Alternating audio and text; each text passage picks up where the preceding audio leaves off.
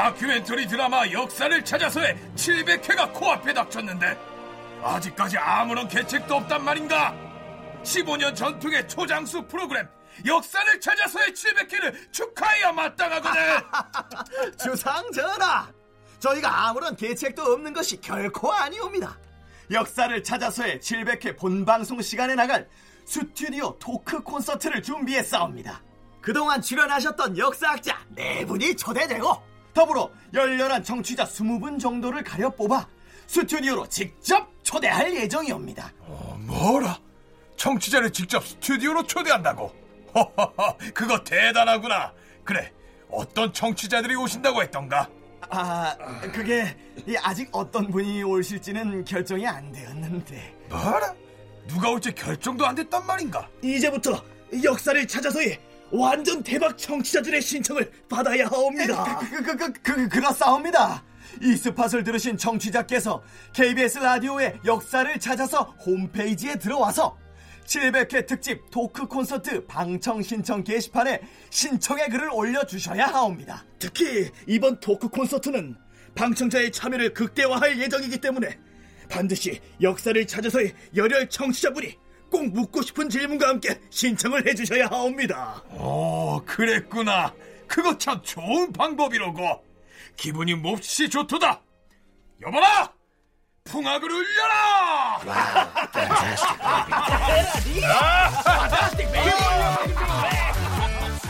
역사를 찾아서 700회 특집. 자세한 내용은 홈페이지를 참고해주세요.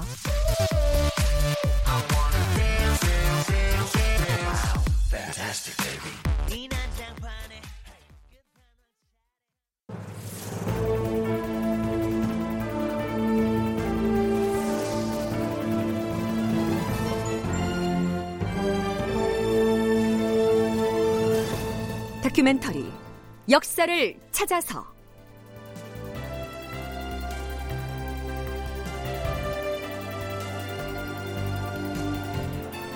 제 696편 출격 임꺽정을 잡아라.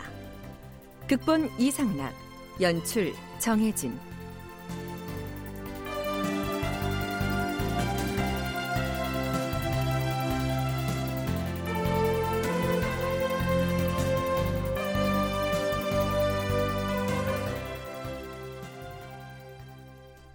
여러분 안녕하십니까? 역사를 찾아서의 김석환입니다. 명종 15년 9월 임꺽정 일행은 한양의 장통방을 방문합니다. 이 장통방은 한양의 팔방 중의 하나로서 지금의 종로 2가 일대를 일컫죠. 그렇다면 황해도의 도적두목인 임꺽정은 무엇 때문에 한양 도성에까지 와서 이 장통방에 나타난 것일까요? 그곳에 임꺽정의 처가 거처하고 있었기 때문이었습니다. 그런데요, 임꺽정이 장통방에 잠입해 들어왔다는 정보가 포도청에 접수됩니다. 포도대장은 포졸들을 거느리고 임꺽정을 잡겠다고 현장으로 출동합니다. 황해도적 임꺽정은 쏙 나와서 오라를 받으라! 임꺽정을 죽이거나 사로잡은 포졸에게는 큰 상을 받게 해줄 것이다! 어. 자, 모두 집 안으로 들어가서 도적의 무리를 소탕하라! 예!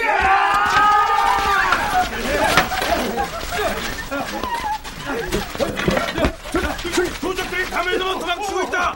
포전이는 뭘 하느냐! 쫓아라!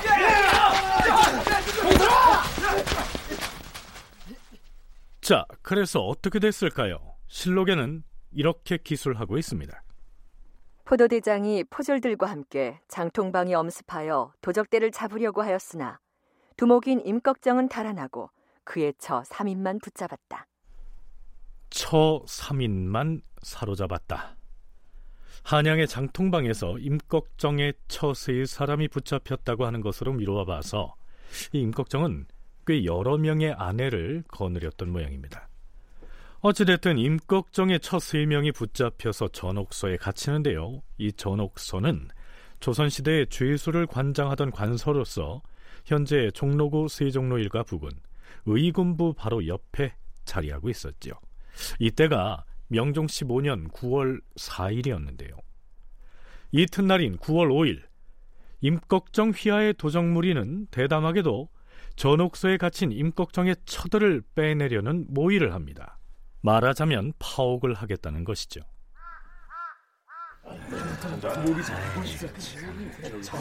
자, 우리는 무슨 일이 있어도 두목의 부인들을 빼내와야 할 것이다.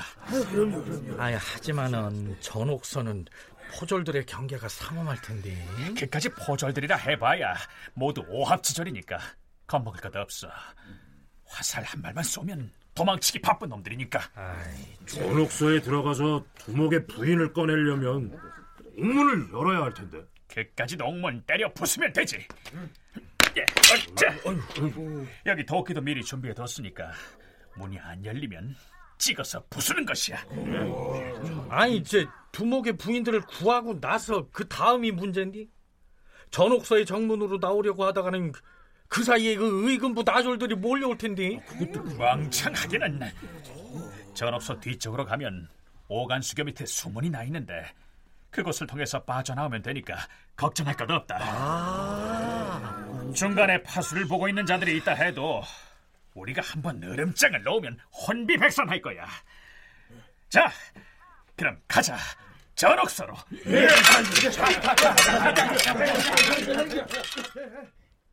오간수교는 청계천 물줄기가 도성을 빠져나가는 지점, 즉 동대문에서 을지로 오가로 흐르는 청계천에 놓여 있던 다리의 이름이다. 조선시대 한성에 성곽을 쌓으면서 청계천 물이 원활하게 흘러갈 수 있도록 아치형으로 다섯 개의 구멍을 만들고 그 위에다 성곽을 쌓아 올렸으며 아치 모양의 구멍을 서로 연결하여 성벽 안쪽으로 장대석을 연결하여 다리를 놓았다. 이 다리는 다섯 칸의 수문을 설치했다고 하여 오간수 다리 혹은 오간 수문 등으로 불리었다. 하지만 그들은 전옥소의 옥문을 부수고 임꺽정의 철을 꺼내려던 계획을 도중에 중단합니다. 물론 관군이나 포졸이 두려워서는 아니었겠죠.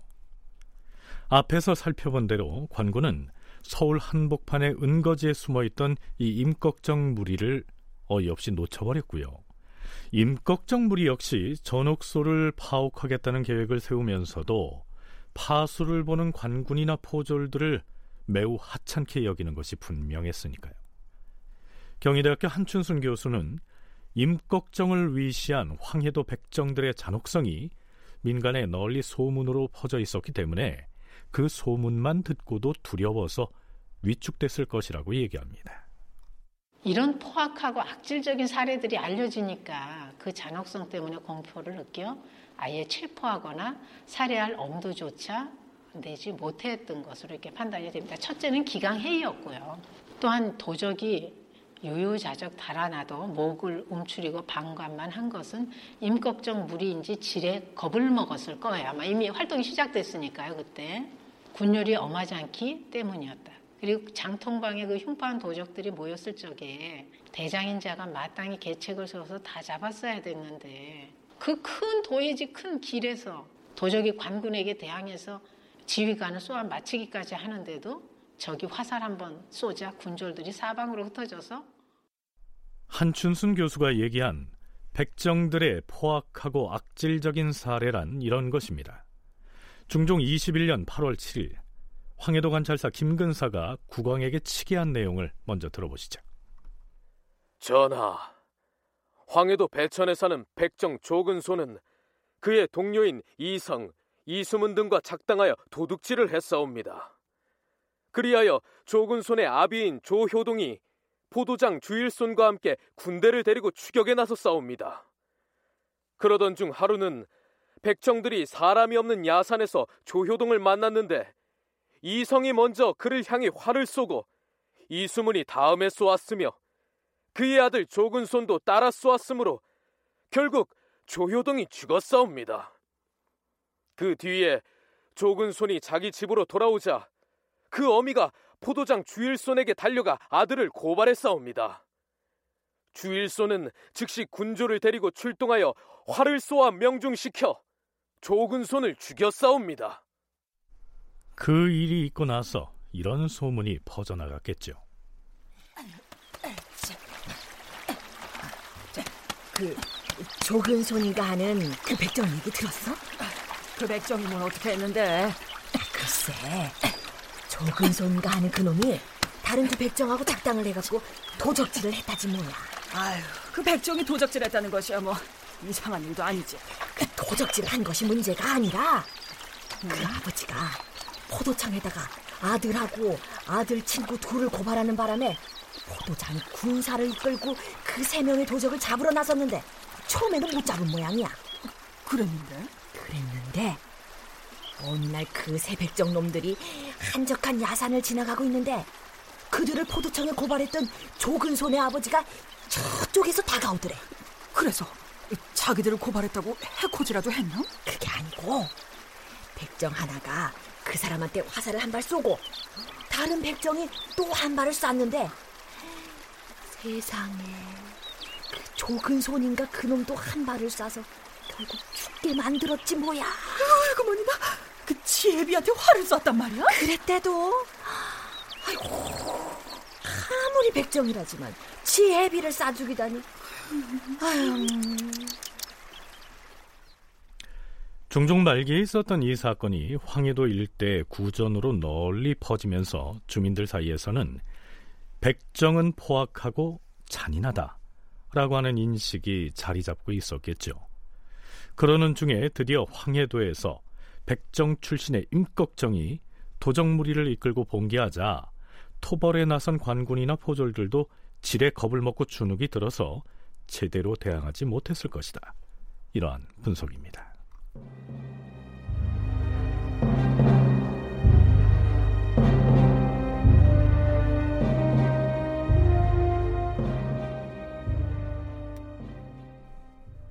임꺽정이 이끄는 도적 무리 중에 서림이라고 하는 사람이 있었습니다. 아마도 그 무리의 중간 두목 아니면 임꺽정의 참모쯤 되는 인물로 보이는데요. 이 사람 역시 황해도에만 머물러 있는 것이 아니라 한양 도성으로 들어와서는 숭례문 밖에서 지내고 있었습니다. 황해도의 도적이 더구나 그들에 대한 추포령까지 내려져 있는 상황에서 왜 위험 부담을 무릅쓰고 숭례문 근처까지 들어와서 지내고 있었을까요? 진주교대 윤정 교수의 얘기입니다. 조선 전기에도 대중국 무역을 한 거에서 물품이 풀릴 수밖에 없으니까 어, 남대문 시장의 기원이 뭐 600년 됐다고 하니까 그런 시장 밑에 많은 사람들이 모여드니까 지금 시장이나 이런 걸 기반으로 기반으로 이제 임꺽정 등의 세력 건들이 형성되고 있습니다. 그래서 이춘동도 나오던데요. 이 의정부 있는 장선이라 그래가지고 도성 동북부에 보여서 그 임꺽정의 철을 구하려는 계획을 세우고 있고 전옥소를 부셔가지고 거기에다 오관수문으로 탈출하려는 그런 계획까지 세우는 걸로 봤을 때 상당히 뭐 어쨌든 도성의 사정도 잘 알고 계획을 세우고 있는 양상으로 보입니다. 전국에서 굶주림에 지쳐서 거주지를 이탈하는 기민들이 모여드는 곳이 바로 한양이었지요. 때문에 그들을 규합해서 세력을 확대하려는 속셈도 있었을 것이고요. 한편으로는 숭례문 밖 인근이 전국에 물산이 몰려들고 있는 곳이었기 때문에 수시로 황해도와 한양도성을 왕래해 가면서 경제적인 기반을 탄탄하게 하려 했을 것이다. 이런 얘기입니다. 임꺽정이 장통방의 아내들을 머물게 하고 드나들었던 것도 같은 맥락에서 이해할 수가 있겠죠. 명종 12년에 서흥, 우봉, 토산, 신계, 강원도 이천에서 광한 대당이라고 불리는 도적질의 무리들이 활발하게 움직이고 있었는데 이제 그런 상황 속에서 임꺽정이 등장하게 되는 것이죠. 그러니까 그때는 이제 그 자기 일당들을 늘리고 그 세를 확장시키면서 준비하는 기간, 본격적으로 서울 장통방에 이르기까지 실록을 토대로 한다면 장통방에까지 잠입을 하게 되는 그런 준비 기간이 이제 좀 있었다고 볼 수 있겠어요. 임꺽정 일행이 장통방까지 침입한 것은 서울에 있는 자들과 연계하기 위한 것이라고 추단이 돼요. 자, 그런데요. 숭례문 밖에 거주하고 있던 임꺽정의 부하인 이 서림이 포도 대장 김순고에게 붙잡히고 맙니다. 주상 전하, 황해도의 도적으로서 임꺽정과 한 무리인 서림이라는 자를 포박하였사옵니다. 오, 그거 잘 되었구나. 황해도의 도적을 어떻게 도성에서 붙잡았느냐? 풍문으로 듣자 하니 임꺽정의 일당인 서림이라는 자가 이름을 엄가이로 바꾸고서 숭례문 밖에 산다고 하였으므로 가만히 엿보다 마침내 붙잡은 것이옵니다. 그래, 그 자를 추문해 보았는가? 예, 전하. 뭐라 하든가. 그 두목 임꺽정을 추포하는데 도움이 될 만한 이야기를 들은 것이 있으면 말해보라. 포도대장인 김순고가 황해도의 도적 서림을 추문해서 들은 얘기는 이미 앞에서 그 일부를 소개한 바가 있습니다. 그러니까 전옥소를 파옥하려고 했다는 얘기나 임꺽정이 장통방에 나타났다가 잡힐 뻔한 얘기 등이 사실은 서림이 잡힌 뒤에 실토한 내용들이죠. 참고로 장수원은 지금의 경기도 의정부 초입에 있었는데요. 당시 한양으로 가는 상인들이 이곳에서 쉬어가면서 주막거리가 형성됐다고 합니다.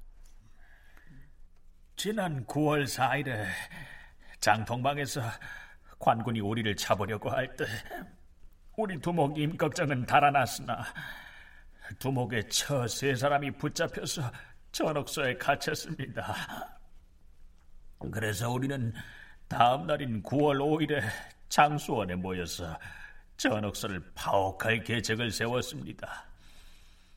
활과 도끼를 가지고 밤을 틈타 성 안에 들어간 다음 전옥소의 옥문을 부수고 우리 두목 임꺽정의 철을 꺼내가려고 하였습니다. 그 철을 꺼낸 다음에는 오간수구를 통해서 빠져나오려고 했습니다. 그런데 후에 우리 두목의 처가 형조의 전복에 소속될 것이라는 말을 듣고는 계획을 중지하였습니다. 두목의 처가 형조의 전복에 소속될 것이라 했다. 이게 무슨 뜻일까요? 임꺽정이 자신의 처를 은밀하게 형조의 노비로 들여보내서 모종의 정보를 빼내려고 했을 것이라고 추정해 볼 수 있습니다. 형조는 국가기관의 핵심입니다. 한춘순 교수는 임꺽정의 신복인 이 서림이 숭례문 밖에 거주하고 있었다는 사실과 연계해서 생각해 볼 필요가 있다고 얘기합니다.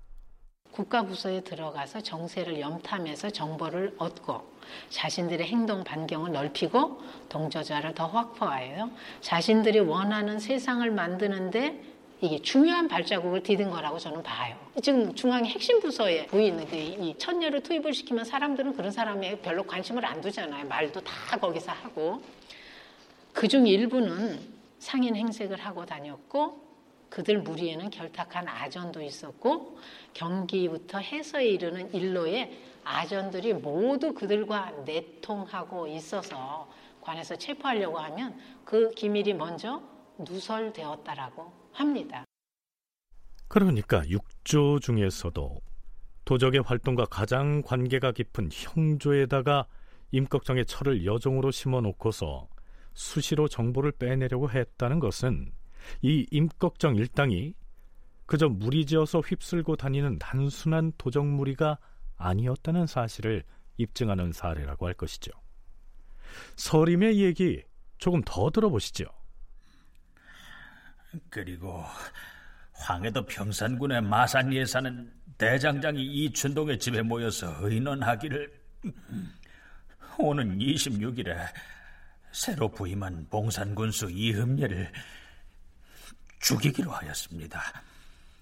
이흠례는 신계군의 군수로 있을 때 우리 동료들을 많이 잡아들였는데 이제는 봉산 군수가 되었으니 먼저 이 사람을 해치우면 우리들의 위험을 세울 수 있을 뿐만 아니라 우리도 후환이 없을 것이기 때문에 없애려고 한 것입니다. 전하, 서림이라는 도적으로부터 받아낸 이러한 얘기들을 비록 다 믿을 수는 없사오나 그 내용을 살펴보면 지극히 흉악하고도 참혹하옵니다. 지금 당장 부장 한 명과 군관 한 명에게 말을 타고 가게 하시옵소서. 길에 맞춰 속히 달려가서 봉산 군수 이흠례, 금교 찰방 강요와 함께 임꺽정 도당을 몰래 잡아들이도록 하는 게 어떻게 싸웁니까? 음, 아랜대로 처결하고 선전관 정수익에게도 아울러 말 한 피를 주어서 봉산 군수에게 급히 가게 하라. 조정의 행보가 빨라집니다. 임꺽정의 입장에서 보자면 포도대장에게 붙잡혀서 이러저러한 내밀한 내용들을 미주알고주알 다 털어놔버린 이 서림의 배신이 뼈아프겠지요. 앞에서 임꺽정 무리가 신임 봉산군수 이흠예를 살해할 계획을 세웠다고 했는데요. 이흠예는 도적을 잘 잡기로 소문이 자자한 사람이었습니다. 한춘순 교수의 얘기 들어보시죠. 왜 그를 죽이려고 했느냐면 자신들을 많이 잡아들였던 그를 해쳐서 위험을 세우고 자신들의 후환을 없애려고 했다는 점을 자백을 합니다. 그런데 사실 옥에 갇힌 철을 구출하려고 보내진 자라면 임꺽정의 신복 중에서도 가장 신복이라고 할 수 있죠. 이 서림이. 그런데 이렇게 잡혀서 자백을 하게 되고, 하지만 이걸로 볼 때 이렇듯 여러 계층의 사람들로 구성되어 있어서 규모가 컸다 이러기보다는 여러 계층의 그 각자 직능을 가진 사람들이었지 않습니까? 그래서 각자의 특성과 상황에 맞게 소수의 무리를 이루어서 도심까지 파고들어 활동을 하고 있었어요. 임꺽정의 신복 중에는 백정도 있고 대장장이도 있는 것으로 봐서 임꺽정이 이끌고 있는 이 무리가 다양한 분야의 다양한 재능을 가진 사람들로 이루어진 상당히 규모가 큰 조직이었을 거란 얘기입니다. 도둑을 잘 잡는 사람은 봉상군수를 차임하겠다라는 것도 백성들한테 더 이상 붙지 말라는 의미이기도 하거든요. 근데 이 정보를 알자마자 얘를 죽여야겠다라고 한 것도 제가 생각하기에는 조직적으로 잘 된 정책인 것 같지는 않습니다. 정면화하는 거고 외려 이것은 탄압을 굉장히 강화할 수 있는 요소가 있어서 어, 봉상 군수를 죽이려는 계획을 세웠다라는 것이 굉장히 조직화한 군도의 전형적인 지부의 모습인가. 19세기 같은 그거기까지 가기에는 좀 무리가 있지 않은가. 신임 봉산 군수를 살해하려는 계획이 탈로가 나거나 아니면 실제로 그를 제거하는 데 성공한다고 해도 뭐 그렇게 되면 조정에서 매우 강력한 탄압을 하려고 나설 텐데도 조직의 지휘부가 이런 계획을 세운 것을 보면 이해할 수가 없는 대목이다. 윤정 교수의 견해가 그러합니다.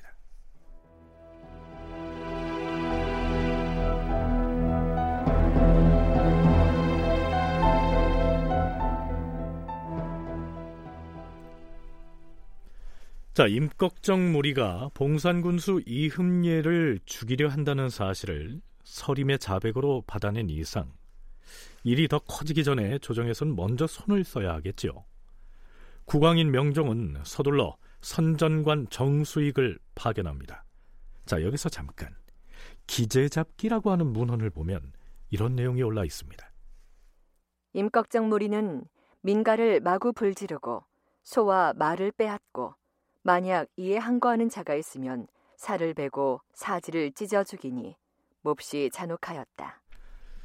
네, 정사든 야사든 임꺽정 무리에 대한 기록들은 그들이 얼마나 잔인하고 포악했는지를 매우 거친 표현으로 드러내고 있습니다. 그런데요, 같은 문헌에서 이어지는 기사는 이렇습니다. 경기도에서 황해도 사이에 있는 관청의 아전들이 임꺽정을 비롯한 도적들을 잡으려고 추격을 하면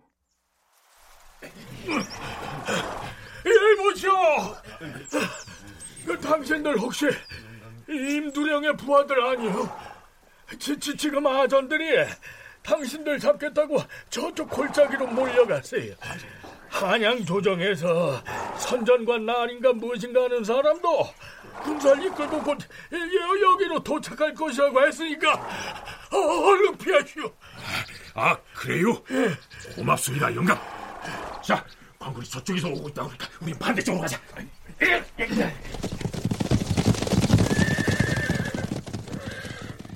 백성들이 임꺽정 무리에게 그렇게 먼저 알려주었기 때문에 그들은 기탄 없이 횡행하여 관에서도 어쩌지 못하였다. 이때 조정에서는 임금이 특별히 선전관을 파견하여 도적을 잡게 했는데.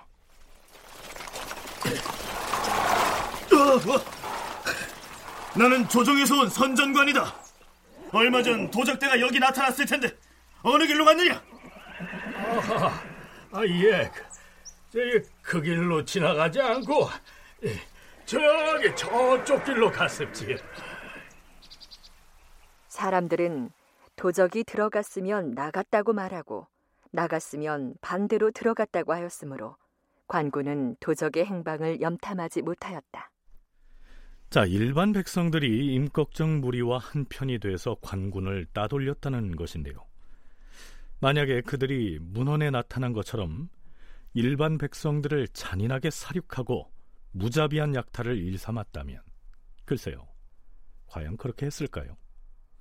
자신들도 살아남기 위해서는 그러면 안 되는 걸 알지만 마을에 피해를 입히는 경우도 있고 백성을 살해하는 경우도 있었을 거라고 생각이 돼요. 근데 결과론적으로 보면 그거는 살인이고 약탈한 거고 그렇게 되는 거죠. 그래서 그렇지만 최종적으로 원래 본심이 그런 거였을까? 의족 그 임꺽정이라고 그러는데 정말 이렇게 모든 곳에서 가난한 농민들의 걸 약탈해서 그랬을까 하는 의문은 좀 들어요. 근데 여기 이제 워낙 이렇게 나쁜 걸로 표현이 돼 있어서 제가 뭐 함부로 이렇게 추단을 해서 말씀드리기는 좀 어렵지만 이제 그런 좀 애매한 부분이 좀 있습니다. 한편 임꺽정의 부하인 서림으로부터 임꺽정의 본거지 등에 관한 정보를 입수한 뒤 어병을 받고 황해도로 달려갔던 선전관 정수익은 과연 임꺽정의 본거지를 찾아냈을까요? 정수익이 나중에 한양에 돌아와서 명종에게 보고한 내용은 이렇습니다. 전하, 신들은 도성을 떠나 이달 25일에 황해도 경내에 들어갔사옵니다. 금교역 참에 당동하니 찰방 강여가 신들을 맞이하면서 지금 나는 거느린 군사가 없으니 일단 평산으로 가서 평산 부사 장효범과 함께 군사를 일으킬 수 있도록 의논한 다음 곧장 어수동으로 갈 것이다. 그러니 선전관 일행은 속히 봉산으로 가서 봉산 군수 이흠례와 함께 군사를 몰고 오라. 거기서 우리가 함께 모여서 힘을 합쳐 도적의 무리를 토벌하면 될 것이다. 이렇게 말했사옵니다. 그리하여 신들은 신속하게 말을 달려서 26일에 봉산에 도착하였고 28일에는 모두 어수동에 모였사옵니다. 그때 모인 관군이 약 500여 명이었사옵니다. 신들은 군사를 이끌고 드디어 마산리에 도착하였사온데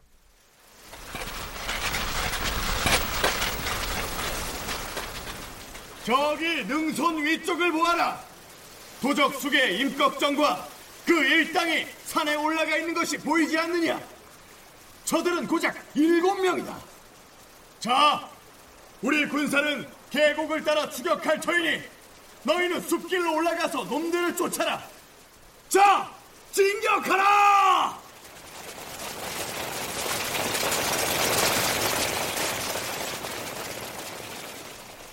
신들이 무성한 숲을 지나고 깊은 골짜기를 건너서 쫓아가자 임꺽정과 여섯 명의 부하들은 계곡을 따라 아래쪽으로 도망하였사옵니다.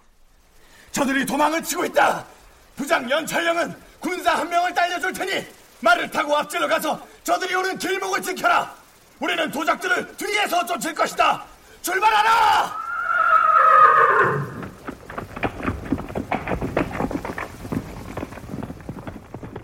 부장 연철령이 찰방 강요의 말을 얻어타고 봉산군수 한 명과 함께 구월산 아래로 나아가서는 도적들의 앞길을 지키고 있었사온데 그랬는데 어찌 되었다는 것인가?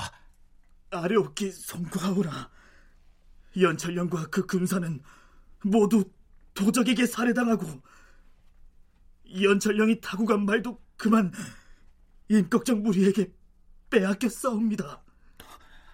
그래서 나머지 군사는 어떻게 하였는가?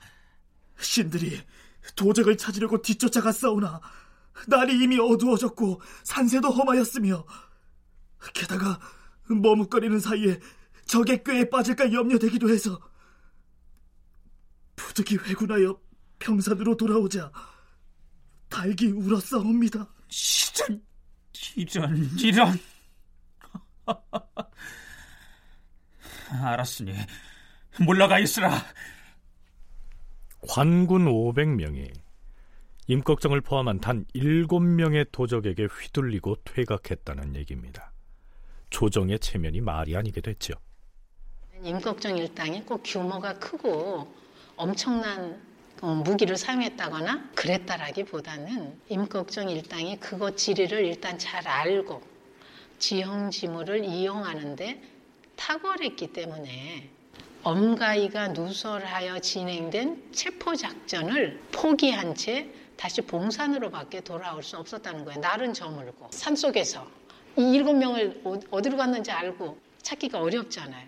그래서 이 두 사람이 죽고 그래서 임꺽정 일당이 워낙 날래고 재빠르며 평안도 황해도 지리를 잘 알고 있으며 여러 계층과 연계되어서 필요한 지역은 어디서나 활동할 수 있다고 판단했기 때문에 자 이제부터는 아무래도 종전과는 다른 방식으로 대처를 해야 했겠죠.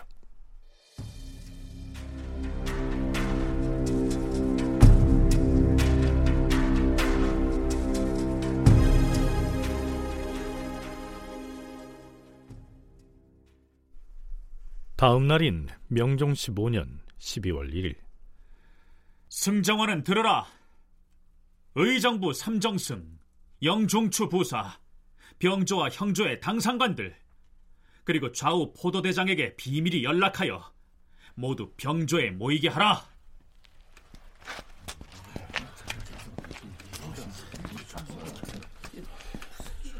명종은 신하들에게 봉함 서신을 내립니다. 그 내용은 이렇습니다.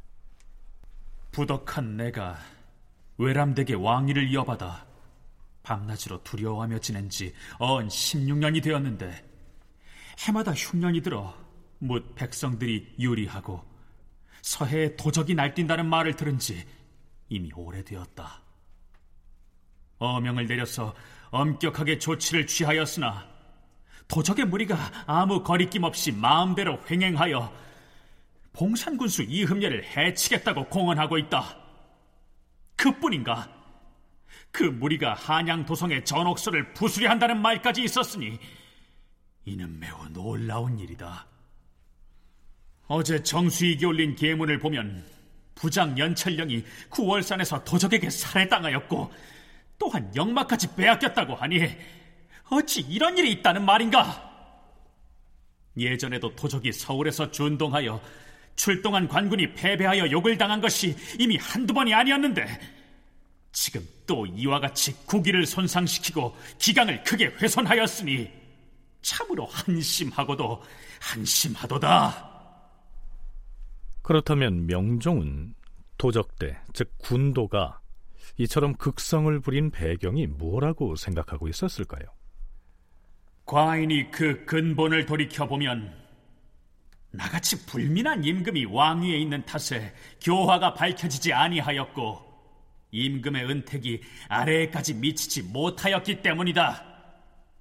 게다가 여러 고을의 수령들이 민생을 침악하고 군적을 잘못 만들어서 백성들이 생업에 편안히 종사하지 못하고 뿔뿔이 흩어져서 도적이 되게 만들었다. 우선 눈앞의 생존만 다행으로 여기고 끝내 백성들이 죽을 지경에 몰리게 되는 줄은 생각지도 못하였던 것이다. 불쌍한 우리 백성들의 형세가 이렇게까지 되었으니 한편으로 불쌍하고 한편으로는 부끄럽도다. 백성들이 겪는 고난은 이미 큰 근심거리가 되었으니 심상하게 여겨 처리해서는 아니 될 일이다. 도적을 추포할 계책이라고 내놓는다는 것이 매번 전례만 따르고 별로 크게 소탕한 실적 하나 없으니 이 난관을 어찌 이겨낼 수가 있다는 말인가? 이 명종의 고민은 인걱정 등 도둑들의 반란이 날뛰는 건 조정 내부에도 도둑이 있기 때문이라고 얘기하는 상태에서 근데 자신들의 척신을 제거하지 않더라도 이런 명분적 공격을 차단하기 위해서도 도적을 진압해야 될 필요성이 강하게 제기돼서 명종은 인걱정의 반란에 대해서 상당히 적극적으로 나서서 반란을 진압하고 백성들을 안집시키려는 움직임을 보이고 있습니다. 이게 그러니까 그 척신에 대한 공격과 맞닿아 있기 때문에 그렇지 않은가라는 생각이 들고요. 조정 내부의 큰 도둑, 즉 척신들이 도사리고 있으면서 국정을 농단하고 민생을 파탄나게 한 결과로 생계가 막막한 백성들이 도적으로 내몰리게 됐다. 명종의 기본적인 인식은 이러합니다. 하지만 이런 비판이 결국은 국왕을 향할 것이니 이젠 비상한 대책을 세워서라도 사방에서 출몰하고 있는 도적 무리를 제압해야 했겠죠. 과인의 뜻은 이러하다. 황해도, 평안도, 함경도, 강원도, 경기도 등지에 각각 대장을 한 명씩 정하되 용맹하고 노련한 사람을 가려서 뽑아야 할 것이다. 그 대장 밑에는 날쌔고 용감한 군관 일곱 여덟 명을 거느리게 하여서 전적으로 도적 잡는 일만을 임무로 삼게 하는 것이 어떻겠는가? 지금 횡행하고 있는 도적 무리는 그저 보잘것없는 좀도둑에 비할 바가 아니라서 특별한 조처를 취하지 않으면 안 되기 때문에 과인이 경들에게 의논하려는 것이다. 백성들을 잘 어루만져서 편안히 살게 할 계책과 함께 국가의 위험을 과시하여 도적을 막을 방도를 상의한 다음 과인에게 아뢰도록 하라. 자, 이제 대신들은 어떤 계책을 내놓을까요?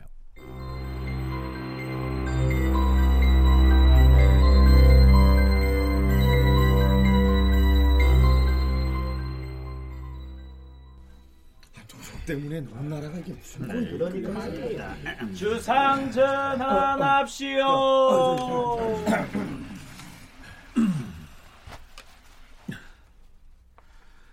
그래.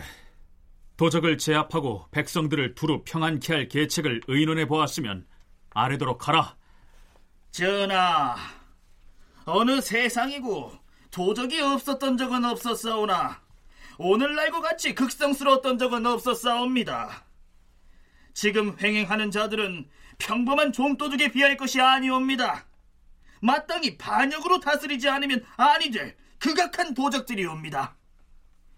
관군을 지휘하던 부장을 활로 쏘고 칼로 찌르는 일이 계속해서 일어나니 나라를 욕보이고 위험을 손상시키는 것이 이보다 심할 수가 없사옵니다. 그러니 이제는 기회를 타서 그 도적 무리를 섬멸하여 뿌리째 뽑아버리지 않아서는 아니 되옵니다. 주상 전하, 경기도, 황해도, 평안도, 함경도, 강원도 등 5도에 각각 대장 한 명씩을 선발하여 정하라 하셨사온데 그리 되면 매우 소요스러워서 폐단이 작지 않을 것이옵니다. 병조로 하여금 종 이품에 무신 두 명을 가려 뽑아서 그 이름을 순경사라 칭하고 황해도와 강원도 두 도에 내려보내게 하시옵소서. 황해도는 경계가 평안도와 다 있고 강원도는 경계가 함경도와 이어져 있으므로 도적의 종적을 찾기만 하면 도의 경계를 넘어가서라도 잡을 수가 있사오며 경기는 서울과 아주 가까워서 자연히 도적에 대한 기별을 들을 것이므로 즉시 개성으로 가기만 하면 잡을 수 있을 것이옵니다. 전하, 흉포한 도적의 괴수가 물정 모르는 백성들을 불러 모아서 드디어 큰 무리를 만들었으니 만일 괴수를 잡으면 무리에 휩쓸린 나머지 사람들은 용서를 해도 될 것이옵니다. 더구나 무고한 백성들이 억지로 끌려가서 무리에 가담한 자가 많으니 역시 불쌍히 여겨야 하오며 행적을 끝까지 조사하여 어루만지는 구호를 해야 하옵니다. 궁벽한 고을의 백성들은 도적의 보복을 두려워하여 항거하지도 못하고 할 수 없이 도적이 되었을 것이옵니다. 하오나 전하, 서울 도성 안에는 국법을 두려워하지 않고 얼마간의 재물을 얻기 위해서 도적대를 숨겨주던 자들이 빈번히 있어옵니다. 이런 자들은 형조에서 찾아내어 끝까지 추문하고 취재함으로써 보고 듣는 사람들이 두려워하도록 해야 하옵니다. 지방에서 도적을 숨겨주고 먹여주는 자들은 그 각도의 수령으로 하여금 비밀리에 조사하고 찾아내도록 해서 법에 의해 엄하게 다스리도록 해야 하옵니다. 뿐만 아니라 도적의 종적을 고발하는 자와 계책을 내어서 도적을 포획하는 자에게는 상을 주고 설령 도적이었다 해도 뉘우치고 자수한 자는 죄를 다스리지 말고 생업에 안정하도록 도와야 하옵니다. 기타 미진한 조목들은 병조와 형조로 하여금 함께 의논하여 마련하게 해서 팔도에 널리 알리는 것이 어떻겠사옵니까? 신의 뜻도 같사옵니다. 지난번에 황해도의 선전관을 각별히 보내신 것은 마땅히 힘을 다해서 도적들을 쫓아가 잡도록 한 것인데 처치하는 것이 늦어졌고 계획한 것이 엉성하여 통행한 부장이 살해되기까지 하였으니 이는 국가를 욕되게 한 것이옵니다. 그 선전관은 중환죄로 다스리고 함께 갔다가 수모를 당한 수령들은 황해 감사로 하여금 벌을 내리게 해서 그들로 하여금 공을 세우도록 스스로 힘쓰게 하시옵소서. 네, 이때가 명종 15년 12월 초였습니다. 황해 도적 임꺽정이 조정의 골칫거리로 처음 등장한 때가 명종 14년 3월 초였으니까요. 1년 9개월이 지났죠. 미온적인 대처로 미적거리다가 그 긴 시간을 허비한 겁니다. 그러니까 14년 단계부터 이제 조정해서 인지해서 대책을 마련하는데 벌써 15년 단계에 들어오면 1년 동안 한 거거든요.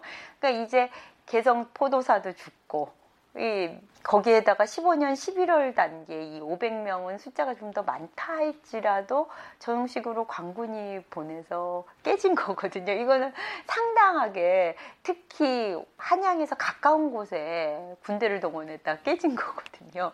명분적으로도 굉장히 커다란 문제가 있다. 그래서 15년 이후부터는 좀 적극적으로 정부가 나서는 게 아닌가. 명종 16년 단계에 대해서는 아, 토벌해야 된다라는 양상이 좀 강화된 것으로 보입니다.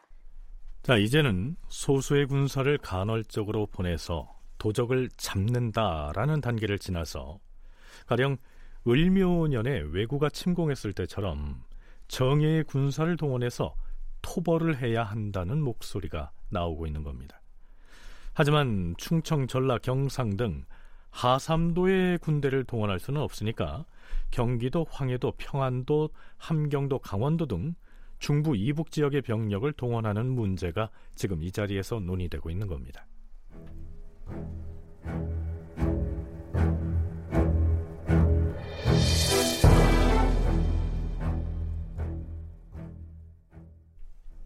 하지만 2년이 다 돼가도록 진압하지 못하고 있던 이 도적 무리를 근절할 계책은 그렇게 간단히 세울 수 있는 것이 아니었겠죠. 무엇보다도 생계가 어려워서 떠돌다가 휩쓸린 양인들이 한데 섞여 있다는 것이 문제였습니다. 다음 날인 12월 2일에는 대간이 나서서 지난번에 7명의 도적에게 농락당한 데에 대한 책임 문제까지 들고 나옵니다. 사원부에서 아래옵니다. 지금 도적을 잡기 위해서는 군대를 보내 엄하게 토벌해야 하는 형세이옵니다. 그러나 그 무리는 모이면 도적이 되고 흩어지면 평범한 백성으로 돌아오는 실정이니 전쟁하듯이 몰아붙여서 잡을 수 있는 일은 또 아니옵니다. 더구나 지금 황해 감사는 문무의 재능을 다 갖추고 있으니 도내 모든 고을에 명을 내려서 협심, 협력한다면 어렵지 않게 잡을 수 있을 터인데 전하께서는 어찌 하필이면 순경사를 파견해서 민폐를 만들려고 하시옵니까? 주상 전하, 금년엔 강원도와 황해도 모두 흉년이 들어서 백성들이 매우 곤궁하옵니다. 순경사를 파견한다면 그들을 대접해야 하는 사람들은 모두 굶주린 백성들이옵니다. 그렇게 되면 백성들 사이에서 차라리 도적을 만나지 순경사를 만나지는 않겠다는 원망의 말이 나오지 않을까 염려되옵니다. 만일 부득이하다면 건장한 사람을 뽑아서 포도장이라는 명칭을 주어 보내시옵소서. 그 포도장이 수령과 함께 활동하게 하는 것은 괜찮겠으나 순경사는 도적을 잡는 데는 도움이 안 되고 폐단만 크게 끼칠 것이옵니다. 보내지 마시옵소서. 참고로 순경사는 본래 직제에 있던 관직은 아니고요. 명종이 임꺽정 등을 체포하기 위해서 특별히 파견하겠다고 천명했던 임시 벼슬의 이름입니다. 자, 이어서 사헌부의 관원들은 역시 대간답게 지난번 9월산 전투에서 국가의 위신을 추락시킨 당사자들에 대한 처벌 문제를 들고 나옵니다.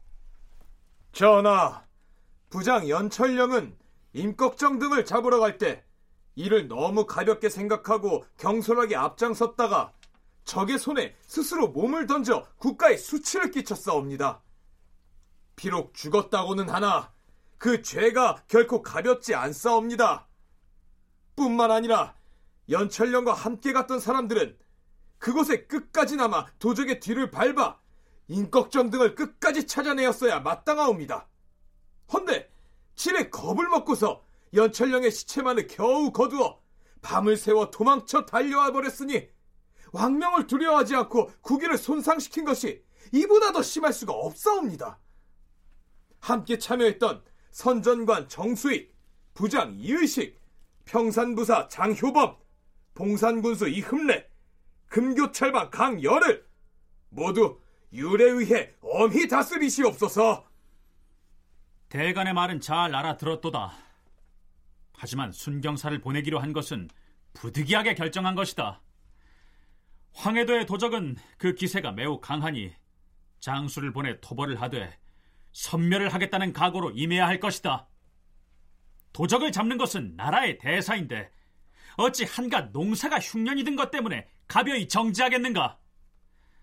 그리고 정수익과 이의식은 이미 의금부에 하옥하여 다스리라고 명했고 장효범은 또한 황해 감사가 벌을 결단하게 하여 공을 세우는데 스스로 힘쓰게 하였다.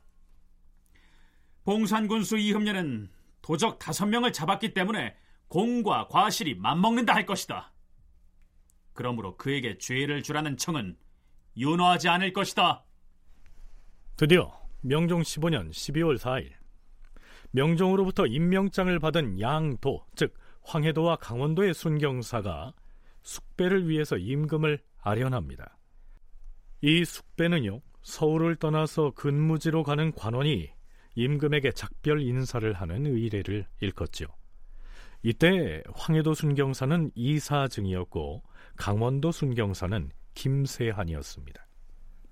음, 이번에 경들이 맡은 임무는 결코 가볍지 않으니 마땅히 부리는 하인도 간략하게 데려가고 몸가짐도 사치하지 말 것이며 군관들을 철저히 타이르고 통솔하여서 백성에게 폐단을 끼치지 않게 하라.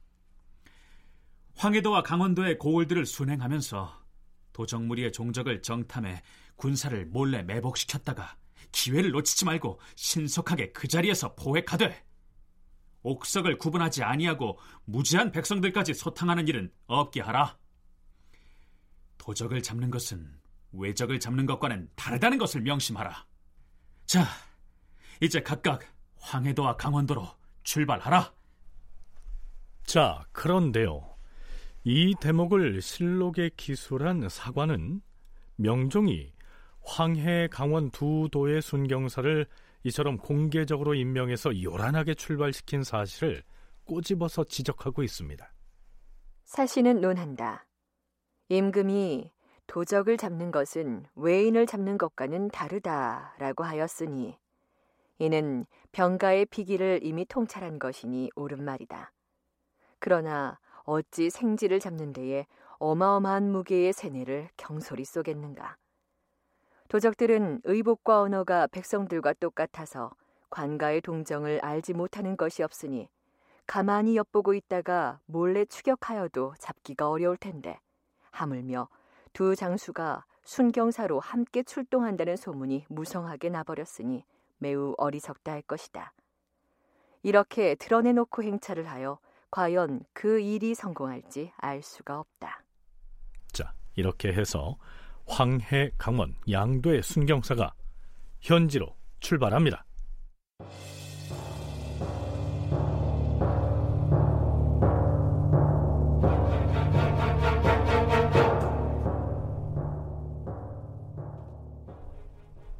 그런데 20여일이 지난 명종 15년 12월 25일 간간들이 나와서 이렇게 얘기합니다.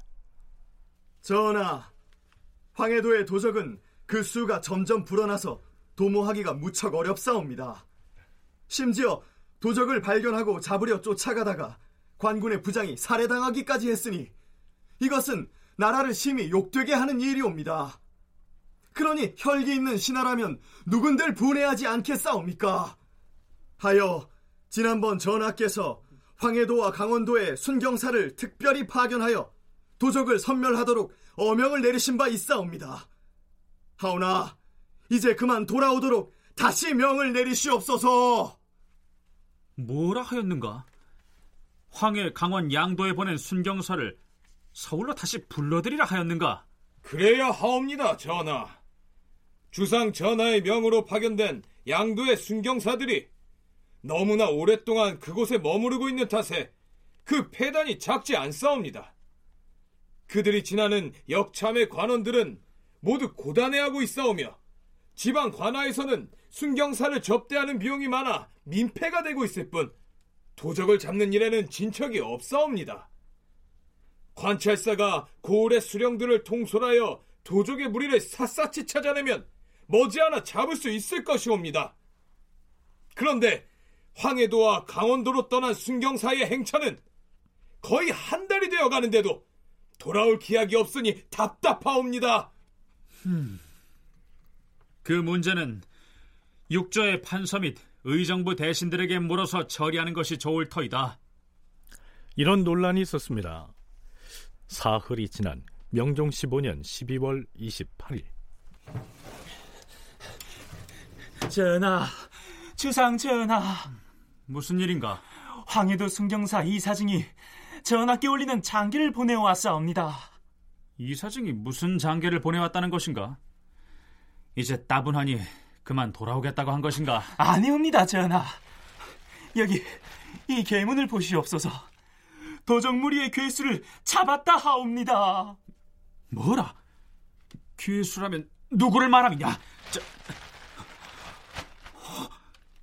임꺽정. 정령 황해 도적의 괴수 임꺽정을 잡았다 하였구나. 이리도 가상할 수가. 드디어 도적의 괴수가 잡혔어. 예, 전하. 순경사 이사증은 분명히 임꺽정을 잡았다 하였사옵니다. 그리고 나흘 뒤인 명종 16년 1월 3일 드디어 황해도 순경사 이사증과 강원도 순경사 김세한이 임꺽정을 호송해서 서울로 돌아옵니다. 자, 그런데요. 붙잡아서 호송해온 그가 진짜로 임꺽정이 맞는지의 여부는 확실하게 확인을 해야 하지 않겠습니까? 본인 여부를 인증할 방법은 있었을까요? 물론입니다. 포도대장이 임꺽정 감별사로 긴급 호출한 사람은 바로 서림이었습니다. 임꺽정의 충직한 부하였다가 숭례문 인근에서 관군에게 붙잡혔던 바로 그 사람이죠. 서림은 그 뒤 임꺽정에 대한 이런저런 정보를 형조에 제공하면서 임꺽정을 잡는 데 도움을 주고 있었습니다. 자, 드디어 포도대장이 서림을 데리고 의군부 감옥으로 들어갑니다. 자, 이리 와서 잘 보거라. 저 안에 칼을 쓰고 있는 저자가 네가 예전에 두목으로 받들었던 임꺽정 그저가 맞느냐? 아, 저, 그, 그, 그, 그것이 저, 저, 저 사람은 임꺽정이 아닙니다, 연나리. 다큐멘터리 역사를 찾아서 다음 주 이 시간에 계속하겠습니다.